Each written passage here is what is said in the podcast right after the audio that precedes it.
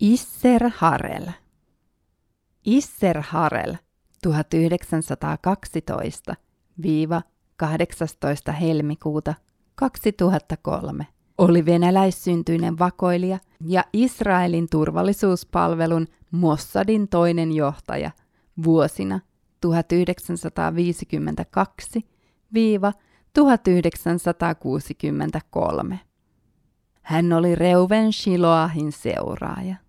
Isser Harel syntyi Isser Halperin nimisenä Vitebskissä Venäjän keisarikunnassa, nykyisellä Valko-Venäjällä, suureen varakkaaseen perheeseen. Harelin syntymäpäivä ei ole tiedossa, sillä Gemara-kirja, johon hänen syntymätietonsa oli merkitty, katosi ensimmäisen maailmansodan ja Venäjän vallankumouksen aikana. Perhe omisti etikkatehtaan Vitebskissä. Harelin isoisoisä oli ollut etikka-alalla ja tullut kuuluisaksi keisarillisella Venäjällä. Harel oli viisivuotias, kun vallankumous syttyi ja kaupunkiin saapui sekä punaisia että valkoisia. Eräässä punaisten kokouksessa Isser näki Lev Trotskin. Perhe menetti omaisuutensa neuvostovallan takavarikoimana. Vuonna tuhatyhdeksänsataakaksikymmentäkaksi perhe muutti Väinän linnaan, itsenäiseen Latvian tasavaltaan. Väinän linnassa Harel opiskeli peruskoulussa ja aloitti opintonsa oppikoulussa.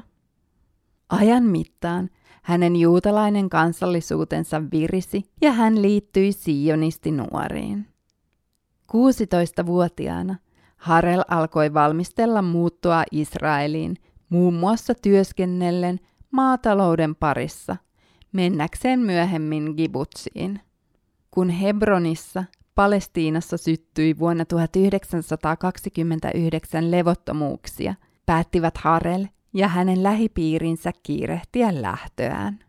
Tätä varten vielä seitsemäntoistavuotiaalle Harelille hankittiin kahdeksantoistavuotiaan paperit, joiden turvin hän vuonna tuhatyhdeksänsataakolmekymmentä muutti Palestiinaan, juutalaiseen siirtokuntaan, vaellettuaan ensin halki Euroopan Genovan satamaan ja matkustettuaan loppumatkan laivalla.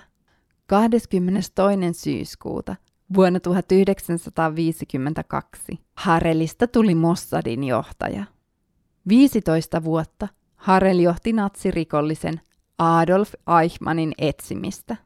Metsästys päättyi toukokuussa tuhatyhdeksänsataakuusikymmentä, jolloin Mossadin agentit kidnappasivat Eichmannin Argentiinasta Israeliin.